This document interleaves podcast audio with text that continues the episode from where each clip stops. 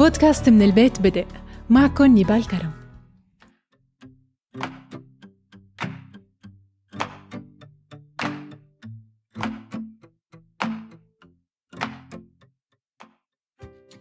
مرحبا.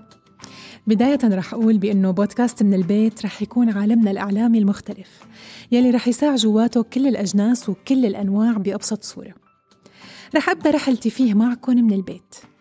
كلنا بنعرف إنه بحكم الظروف الصحية اللي انحكمنا فيها اليوم واللي خلتنا كلنا نلتزم ببيوتنا كتار منا توقفت أشغالهم وكتار منا ساءت أحوالهم. رغم هيك منضل منقول إن شاء الله بيمرق هالوقت على كل الناس بأقل الخسائر الممكنة. لهيك قلت لحالي نحن بحاجة بهالوقت نكتشف حالنا. نكتشف شغلات جديدة يمكن بحالنا يمكن بمواهبنا. وليش ما يكون مثلا نسمع قصص جديدة؟ بعد التطور التكنولوجي الكبير كلنا انغمسنا بال show بالجمال بالموضة بال fashion بالصور الحلوة. هن المهمين وإلهم فايدة بس سؤال ليش كمان ما بنهتم بحالنا شوي من جوا؟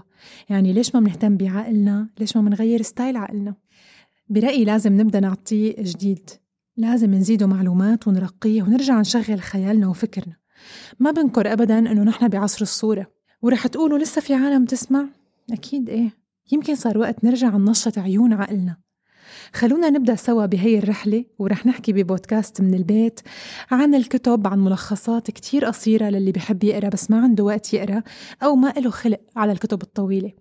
رح نحكي عن معلومات من كل العالم صحية تاريخية سياحية من مصدرها الأصلي.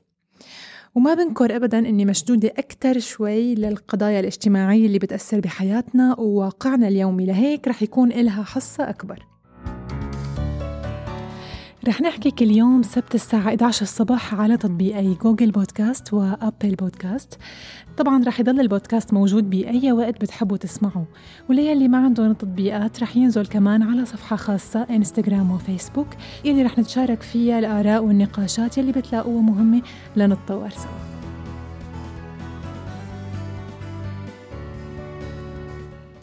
الحياة رح تكفي ونحن لازم نكفي معها ولحتى نقدر نمشي لقدام لازم نلبس ثقتنا بحالنا ونزرع بسمة على وجوهنا. ومنضل نقول العمر حلو والحياة حلوة ونحن بنستاهل.